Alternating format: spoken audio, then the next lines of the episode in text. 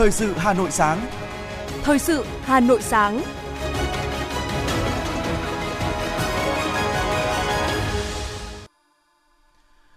Bà Nhật và Thu Hằng xin được đồng hành cùng quý vị thính giả trong 30 phút của chương trình Thời sự sáng ngày hôm nay, thứ tư, ngày 28 tháng 12 năm 2022. Chương trình sẽ có một số nội dung chính sau đây. Tổng Bí thư Nguyễn Phú Trọng chủ trì họp Bộ Chính trị, Ban Bí thư xem xét thi hành kỷ luật Ban cán sự Đảng Bộ Ngoại giao. Phó Bí thư Thành ủy Nguyễn Văn Phong dự hội nghị tổng kết công tác tuyên giáo năm 2022 và triển khai nhiệm vụ năm 2023. Ngân hàng Nhà nước ban hành quy định mới về lãi suất cho vay hỗ trợ nhà ở áp dụng trong năm 2023. Năm 2022, trên địa bàn thành phố đã ghi nhận 4 ca mắc liên cầu khuẩn lợn. Liên quan đến vụ cháy xảy ra chiều tối qua trên địa bàn quận Bắc Từ Liêm, lực lượng chức năng thông tin không ai tử vong trong vụ cháy này. Phần tin thế giới có những thông tin Hàn Quốc tăng cường năng lực quân đội sau năm sau khi năm máy bay không người lái của Triều Tiên xâm nhập không phận Hàn Quốc. Nhật Bản yêu cầu kết quả xét nghiệm COVID-19 âm tính đối với du khách Trung Quốc nhập cảnh. Bão tuyết khiến ít nhất 27 người tử vong tại New York. Tổng thống Mỹ ban bố lệnh khẩn cấp. Sau đây là nội dung chi tiết. Thưa quý vị, ngày 27 tháng 12 năm 2022, tại trụ sở Trung ương Đảng, Tổng Bí thư Nguyễn Phú Trọng chủ trì họp Bộ Chính trị, Ban Bí thư để xem xét thi hành kỷ luật Ban cán sự Đảng Bộ Ngoại giao và các đồng chí gồm Bùi Thanh Sơn, Ủy viên Trung ương Đảng, Bí thư Ban cán sự Đảng, Bộ trưởng Bộ Ngoại giao, Vũ Hồng Nam, nguyên đại sứ Việt Nam tại Nhật Bản, Nguyễn Thanh Tuấn, tỉnh ủy viên, Bí thư Đảng ủy, Giám đốc Sở Tài nguyên và Môi trường tỉnh Thái Nguyên, Nguyễn Ngô Tuyết, tỉnh ủy viên, bí thư huyện ủy Phú Bình, nguyên bí thư đảng ủy, nguyên giám đốc Sở Công Thương tỉnh Thái Nguyên. Nguyễn Ngọc Sự, nguyên ủy viên Ban chấp hành Đảng bộ khối doanh nghiệp Trung ương, nguyên bí thư Đảng ủy, nguyên chủ tịch Hội đồng thành viên Tập đoàn Công nghiệp Tàu thủy Việt Nam, Tổng công ty Công nghiệp Tàu thủy. Sau khi xem xét đề nghị của Ủy ban Kiểm tra Trung ương, Bộ Chính trị, Ban Bí thư nhận thấy 1. Ban cán sự Đảng Bộ Ngoại giao nhiệm kỳ 2016-2021 đã vi phạm nguyên tắc tập trung dân chủ, quy chế làm việc, thiếu trách nhiệm, buông lỏng lãnh đạo, chỉ đạo để Bộ Ngoại giao và nhiều tổ chức, cán bộ, đảng viên vi phạm quy định của Đảng, pháp luật của nhà nước trong tham mưu, tổ chức thực hiện các chuyến bay đưa công dân về nước trong đại dịch COVID-19 một số cán bộ, đảng viên suy thoái về tư tưởng chính trị, đạo đức, lối sống, vi phạm quy định những điều đảng viên không được làm và trách nhiệm nêu gương, nhận hối lộ, vi phạm khuyết điểm của Ban cán sự Đảng Bộ Ngoại giao nhiệm kỳ 2016-2021 đã gây hậu quả nghiêm trọng, bức xúc trong xã hội, làm sai lệch chủ trương, chính sách của Đảng, Nhà nước, giảm uy tín của tổ chức Đảng và ngành ngoại giao. 2. Đồng chí Bùi Thanh Sơn cùng chịu trách nhiệm về các phạm vi, khuyết điểm của Ban cán sự Đảng Bộ Ngoại giao nhiệm kỳ 2016-2021. 3. Đồng chí Vũ Hồng Nam suy thoái về tư tưởng chính trị, đạo đức, lối sống, nhận hối lộ, vi phạm nguyên tắc tập trung dân chủ, quy định của Đảng, pháp luật của nhà nước, vi phạm quy định về những điều đảng viên không được làm và trách nhiệm nêu gương. Vi phạm của đồng chí Vũ Hồng Nam đã gây hậu quả rất nghiêm trọng, dư luận xấu, bức xúc trong xã hội, ảnh hưởng xấu đến uy tín của tổ chức đảng và ngành ngoại giao. 4 các đồng chí Nguyễn Thanh Tuấn, Nguyễn Ngô Quyết đã vi phạm quy định của Đảng, pháp luật của nhà nước trong việc thực hiện chức trách nhiệm vụ được giao, vi phạm quy định những điều đảng viên không được làm và trách nhiệm nêu gương, suy thoái về tư tưởng chính trị, đạo đức, lối sống. Vi phạm của các đồng chí Nguyễn Thanh Tuấn, Nguyễn Ngô Quyết đã gây hậu quả rất nghiêm trọng, nguy cơ thất thoát lớn tiền, tài sản của nhà nước, gây dư luận xấu, bức xúc trong xã hội, ảnh hưởng xấu đến uy tín của tổ chức đảng và cơ quan quản lý nhà nước. 5. Đồng chí Nguyễn Ngọc Sự đã vi phạm nguyên tắc tập trung dân chủ, quy định của Đảng, pháp luật của nhà nước, quy chế làm việc, quy định những điều đảng viên không được làm và trách nhiệm nêu gương. Vi phạm của đồng chí Nguyễn Ngọc Sự gây hậu quả rất nghiêm trọng, khó khắc phục, bức xúc trong xã hội, ảnh hưởng xấu đến uy tín của tổ chức đảng và sản xuất kinh doanh của tổng công ty căn cứ nội dung, tính chất, mức độ, hậu quả, nguyên nhân vi phạm. Theo quy định của Đảng về kỷ luật tổ chức Đảng, đảng viên vi phạm, Bộ Chính trị quyết định phê bình nghiêm khắc đồng chí Bùi Thanh Sơn, yêu cầu đồng chí nghiêm túc kiểm điểm, rút kinh nghiệm sâu sắc, kịp thời lãnh đạo, chỉ đạo, khắc phục triệt đề các vi phạm đã được chỉ ra, báo cáo Bộ Chính trị, Ban Bí thư quyết định thi hành kỷ luật cảnh cáo Ban cán sự Đảng, Bộ Ngoại giao nhiệm kỳ 2016-2021, khai trừ ra khỏi Đảng các đồng chí Vũ Hồng Nam, Nguyễn Thanh Tuấn, Nguyễn Ngô Quyết, Nguyễn Ngọc Sự, đề nghị các cơ quan chức năng kỷ luật về hành chính đối với tập thể và các cá nhân trên đồng bộ kịp thời với kỷ luật Đảng. Chiều qua tại nhà Quốc hội, Ủy viên Bộ Chính trị, Phó Chủ tịch Thường trực Quốc hội Trần Thanh Mẫn, trưởng ban chỉ đạo Giải báo chí toàn quốc về Quốc hội và Hội đồng Nhân dân lần thứ nhất, Giải Diên Hồng đã chủ trì lễ phát động giải. Các tác phẩm dự giải Diên Hồng này cần tập trung nhấn mạnh vai trò của Quốc hội trong việc chủ động, sáng tạo, tích cực đồng hành với chính phủ, nêu gương tập thể, cá nhân điển hình có nhiều đóng góp. Theo thể lệ, mọi công dân Việt Nam ở trong nước và nước ngoài, bao gồm cả người Việt Nam ở nước ngoài, có tác phẩm báo chí phù hợp với tiêu chí của giải đều có quyền gửi tác phẩm tham dự. Tác phẩm tham dự giải Diên Hồng phải được đăng phát trên các loại hình báo chí, báo in, báo điện tử, phát thanh, truyền hình do cơ quan nhà nước có thẩm quyền cấp phép và đảm bảo đúng quy định về thời gian đăng, phát, có hiệu quả xã hội cao, được dư luận xã hội thừa nhận. Các tác phẩm dự giải Diên Hồng lần thứ nhất được viết bằng tiếng Việt hoặc tiếng dân tộc thiểu số, tiếng nước ngoài được dịch ra tiếng Việt – đã đăng tải phát sóng trong thời gian từ ngày 1 tháng 3 năm 2021 đến ngày 30 tháng 4 năm 2023 trên các báo, đài được cơ quan có thẩm quyền cấp giấy phép hoạt động báo chí.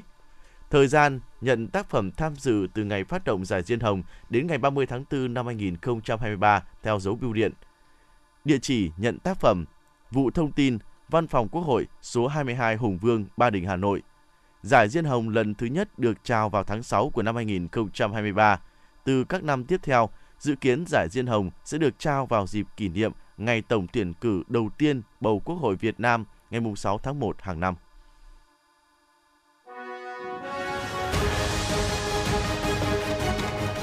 Thời sự Hà Nội, nhanh, chính xác, tương tác cao. Thời sự Hà Nội, nhanh, chính xác, tương tác cao.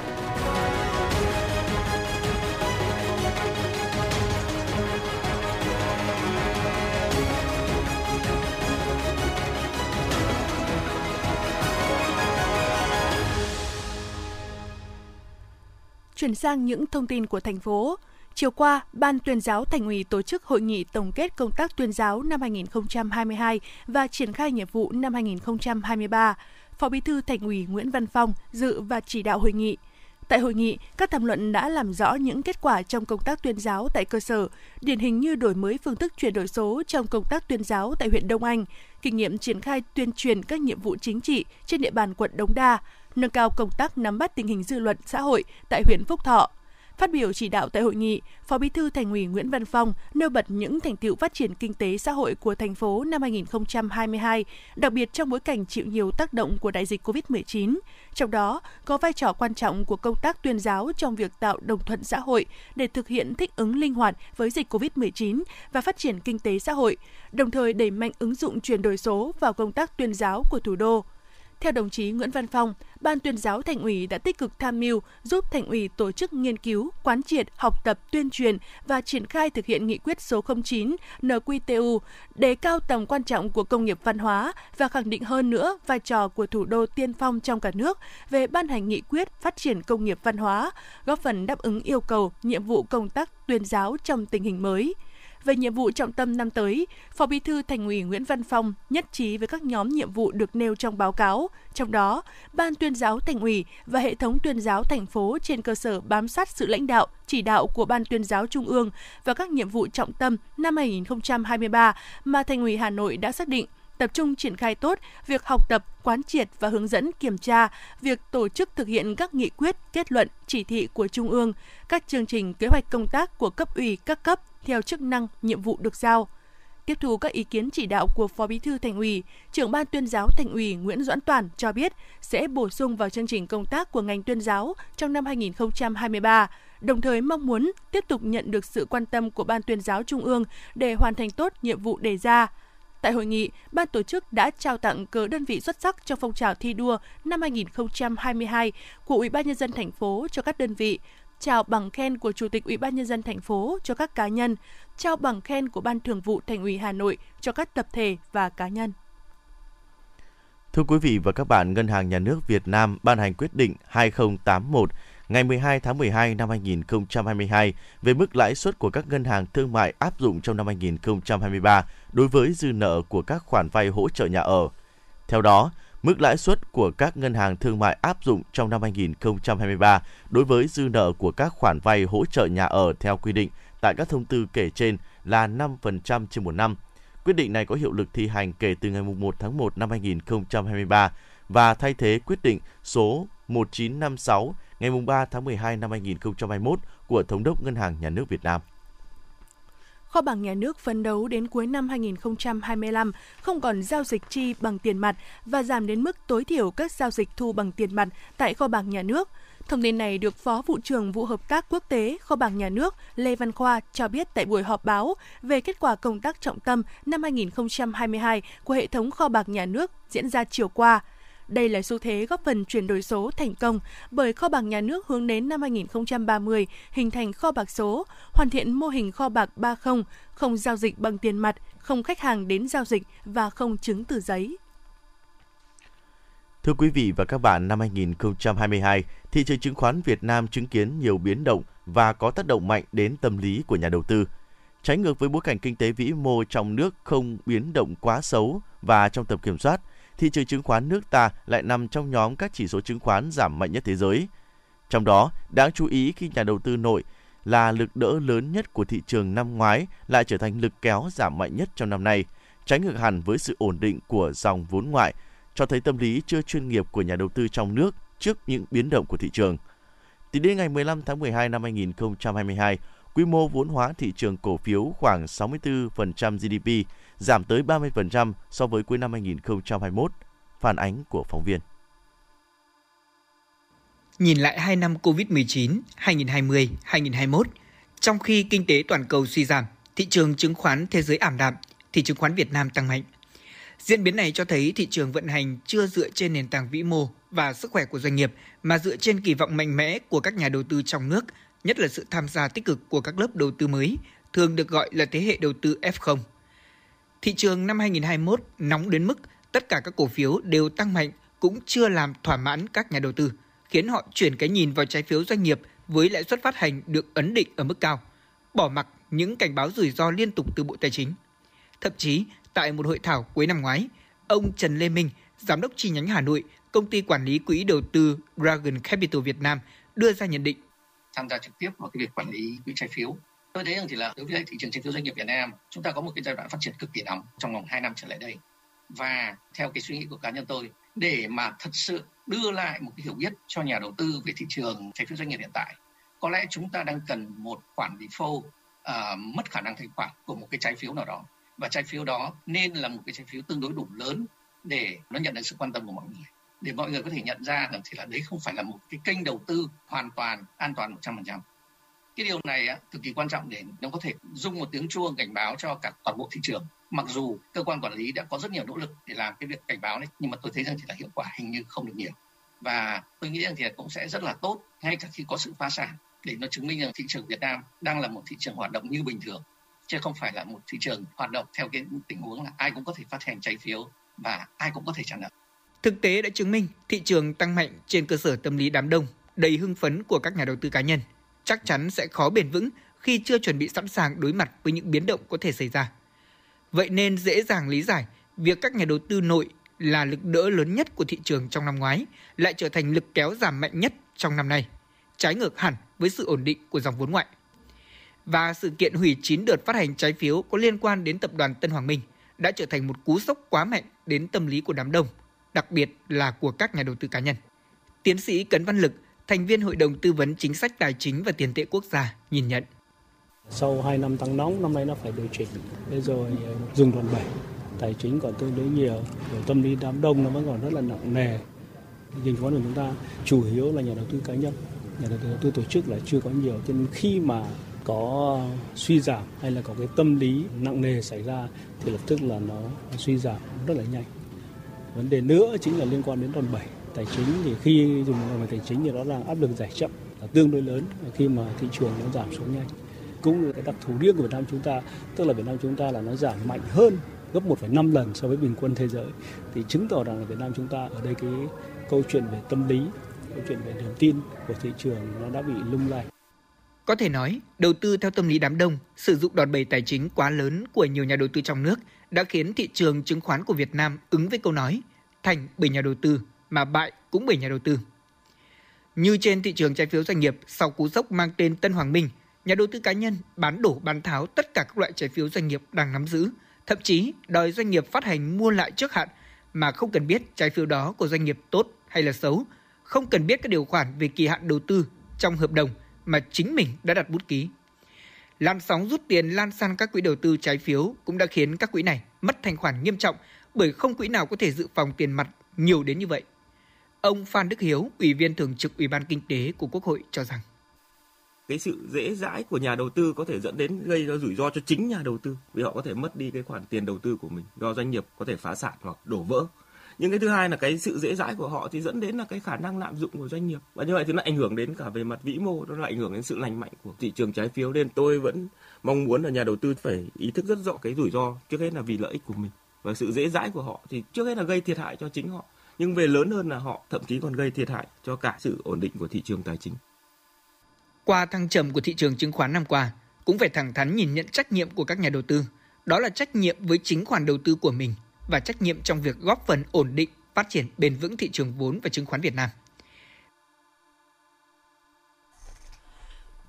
Quý vị và các bạn, chỉ còn gần một tháng nữa là đến Tết Quý Mão năm 2023. Thị trường hàng hóa Tết năm nay ước tính sẽ tăng khoảng từ 10 đến 15% về nhu cầu so với năm ngoái. Do vậy, thời điểm này, các doanh nghiệp trên địa bàn Hà Nội đang gấp rút triển khai các giải pháp nhằm đảm bảo đủ thực phẩm thiết yếu cho người tiêu dùng. Bên cạnh việc đảm bảo cung cầu, ổn định giá cả hàng hóa, Bộ Công Thương cũng triển khai nhiều chương trình kích cầu tiêu dùng. Năm nay, tháng khuyến mại tập trung quốc gia sẽ kéo dài đến Tết Nguyên đán. Không chỉ là 30-50% mức khuyến mại trong thời gian này lên đến 100%, dự kiến có gần 100.000 chương trình khuyến mại, gấp đôi so với năm ngoái.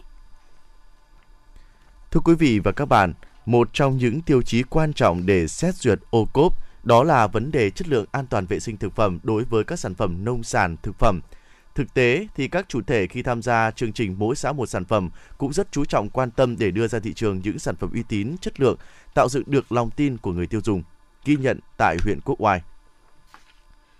là hộ sản xuất kinh doanh rượu truyền thống với mong muốn mở rộng thị trường, cung ứng cho các siêu thị, cửa hàng tiện ích và các chuỗi nhà hàng. Từ năm 2015, cơ sở sản xuất rượu gồ hộ kinh doanh Dương Văn Quý, xã Phượng Cách, huyện Quốc Oai cũng đã đầu tư máy móc hiện đại để đáp ứng quy trình khắt khe, đảm bảo vấn đề an toàn vệ sinh thực phẩm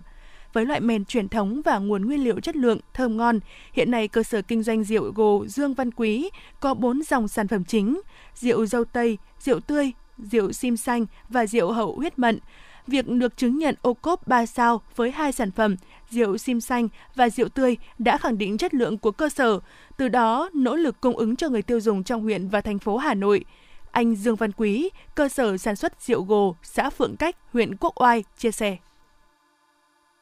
Vâng, thì cái sản phẩm đạt thương hiệu ô cốp đó là uh, cái thương hiệu rất là lớn thế nên là cái sự độ phủ sóng và độ nhận biết của họ rất là rất là rất cao. Thế nên là khi mà nhìn thấy cái sản phẩm ô cốp người ta rất là tin dùng và người ta đánh giá rất là cao cái sản phẩm này đã được ô cốp thì người, chứng tỏ đã đạt qua cái cái những tiêu tiêu chuẩn và cái vòng khắt khe nhất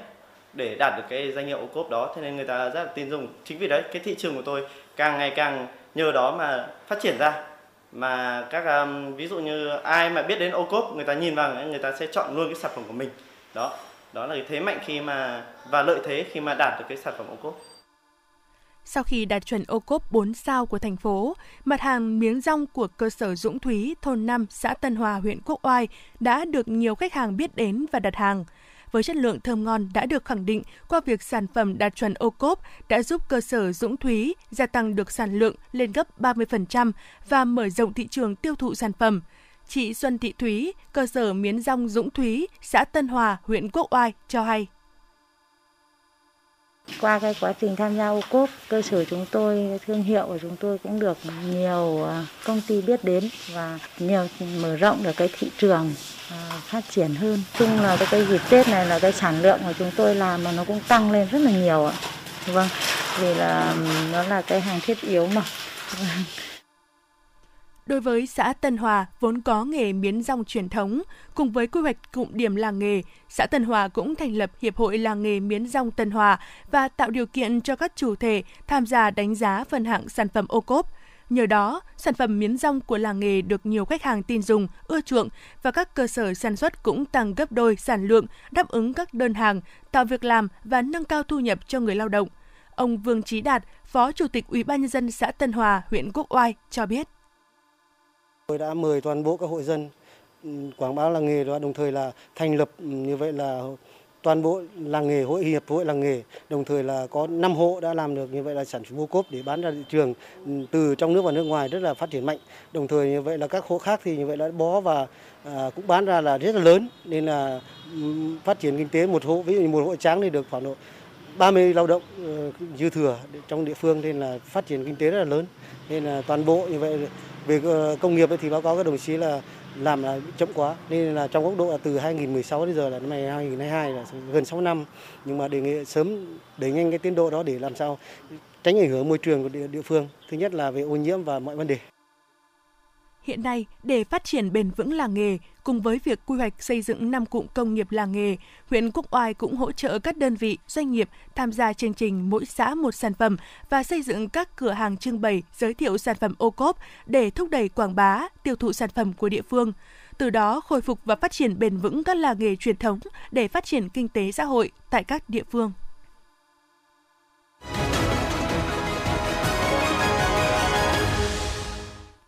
Xin chuyển sang những thông tin đáng chú ý khác. Bộ Lao động Thương binh và Xã hội đã ban hành công văn số 5374 về việc hướng dẫn tặng quà của Chủ tịch nước nhân dịp Tết Nguyên đán Quý Mão năm 2023 gửi Ủy ban nhân dân các tỉnh thành phố trực thuộc Trung ương, Sở Lao động Thương binh và Xã hội các tỉnh thành phố.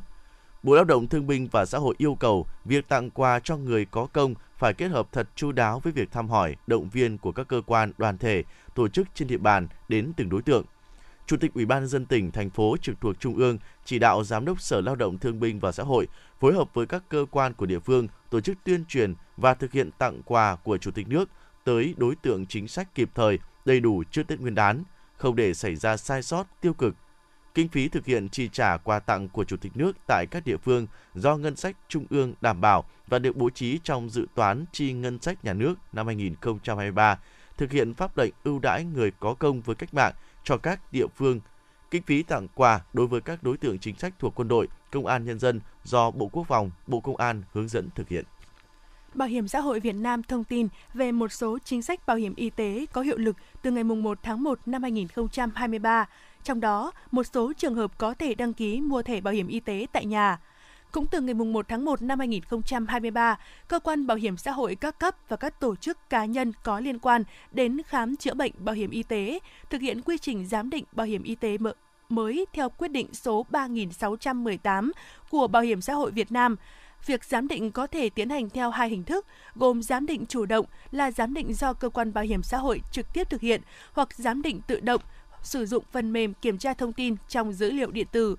Cùng trong khoảng thời gian này, Nghị định số 104-2022 của Chính phủ sửa đổi các nghị định liên quan đến việc nộp xuất trình sổ hộ khẩu, sổ tạm trú giấy khi thực hiện thủ tục hành chính, cung cấp dịch vụ công có hiệu lực thi hành. Tin từ Trung tâm Kiểm soát Bệnh tật CDC Hà Nội chiều qua cho biết, trên địa bàn thành phố vừa ghi nhận một nam bệnh nhân 59 tuổi ở phường Hà Cầu, quận Hà Đông làm nghề bán thịt lợn bị nhiễm liên cầu khuẩn lợn. Đây là trường hợp thứ tư mắc bệnh này trong năm nay. Để phòng nhiễm liên cầu khuẩn lợn, theo khuyến cáo của Cục Y tế Dự phòng Bộ Y tế, người dân không nên ăn tiết canh, nội tạng lợn, các sản phẩm từ thịt lợn chưa được nấu chín, không sử dụng thịt lợn có màu đỏ khác thường, xuất huyết hoặc phù nề. Ngoài ra, người dân không được mua bán vận chuyển giết mổ lợn bệnh, lợn chết, tiêu hủy lợn bệnh, lợn chết theo đúng quy định. Người khi có các biểu hiện nghi ngờ mắc bệnh như sốt cao đột ngột, có tiền sử chăn nuôi, giết mổ lợn ốm, chết hoặc sản phẩm từ lợn không đảm bảo vệ sinh cần đến ngay cơ sở y tế để được khám và điều trị kịp thời.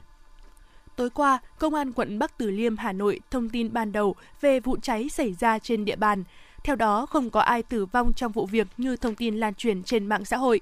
Trước đó, khoảng 19 giờ 05 phút chiều tối qua, nhận được tin báo cháy ở phường Phú Diễn, Công an quận Bắc Từ Liêm đã nhanh chóng có mặt kịp thời. Xác định vị trí đám cháy là cửa hàng xe máy có nhiều vật liệu dễ cháy, kèm theo lửa bốc cao, nên khi vừa có mặt, công an quận Bắc Từ Liêm đã nhanh chóng di chuyển nhiều đồ vật, sơ tán người dân gần đó tới khu vực an toàn. Ngay sau đó, trên mạng xã hội xuất hiện nhiều thông tin thất thiệt về một vụ nổ có ít nhất hai người tử vong. Tuy nhiên, Công an quận Bắc Từ Liêm bác bỏ thông tin thất thiệt trên, đồng thời khẳng định không có ai tử vong trong vụ việc. Đám cháy xuất phát từ cửa hàng sửa chữa xe máy có địa chỉ ở 176 Hoàng Công Chất, phường Phú Diễn. Có hai người bị thương, hiện vụ việc đang được điều tra làm rõ.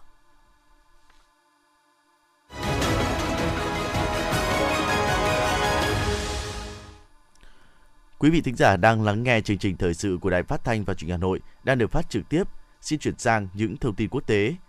Ngày 27 tháng 12, Tổng thống Hàn Quốc John Suk Yeol tuyên bố sẽ tăng cường khả năng giám sát và trinh sát của quân đội nước này. Tuyên bố của Tổng thống Hàn Quốc John Suk Yeol được đưa ra sau khi năm máy bay không người lái của Triều Tiên xâm nhập không phận Hàn Quốc một ngày trước đó.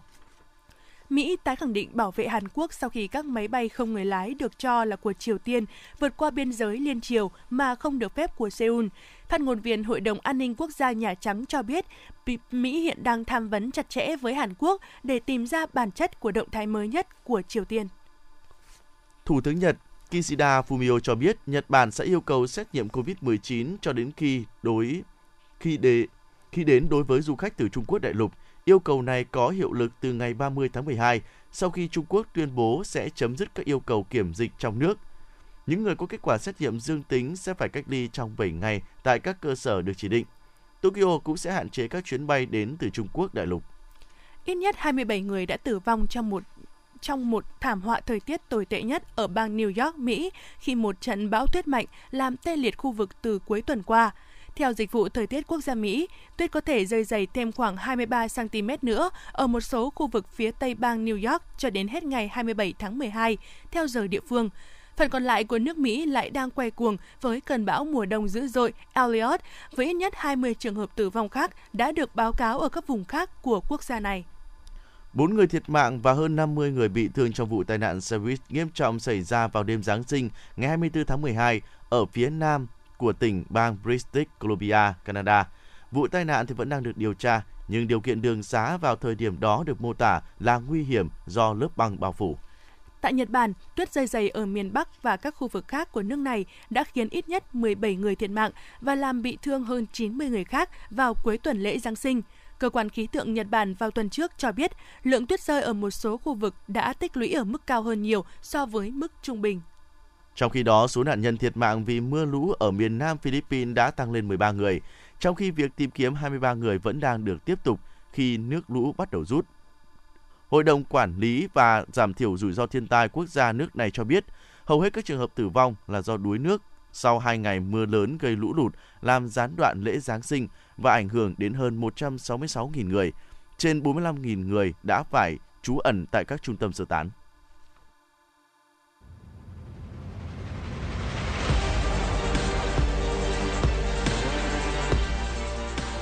Bản tin thể thao. Bản tin thể thao.